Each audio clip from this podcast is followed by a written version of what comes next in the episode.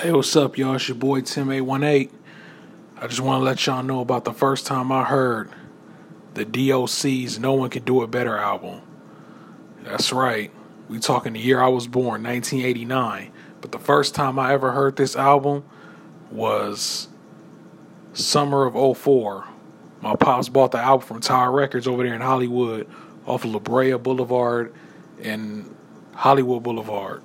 So he bought the album, we play it and it's cool, you know what I'm saying? I wasn't really paying attention to it then. But fast forward to the summer of 06. I remember it was my birthday that weekend. My pops came to pick me up. So that's when he had the album and he was bumping it. This time I could fully appreciate it. Like Dr. Dre really went into his bag on that album. The production on that album is crazy.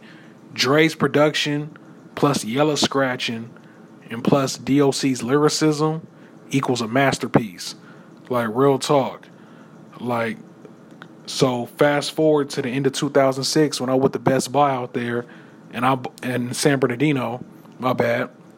And I bought it at Best Buy and I pretty much studied that album. That album I really studied that. And that right there is one of my favorite hip hop albums of all times. My favorite song on there, one of my favorite songs is No One Could Do It Better.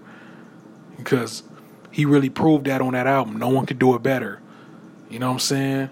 Shouts out to Jay Z too.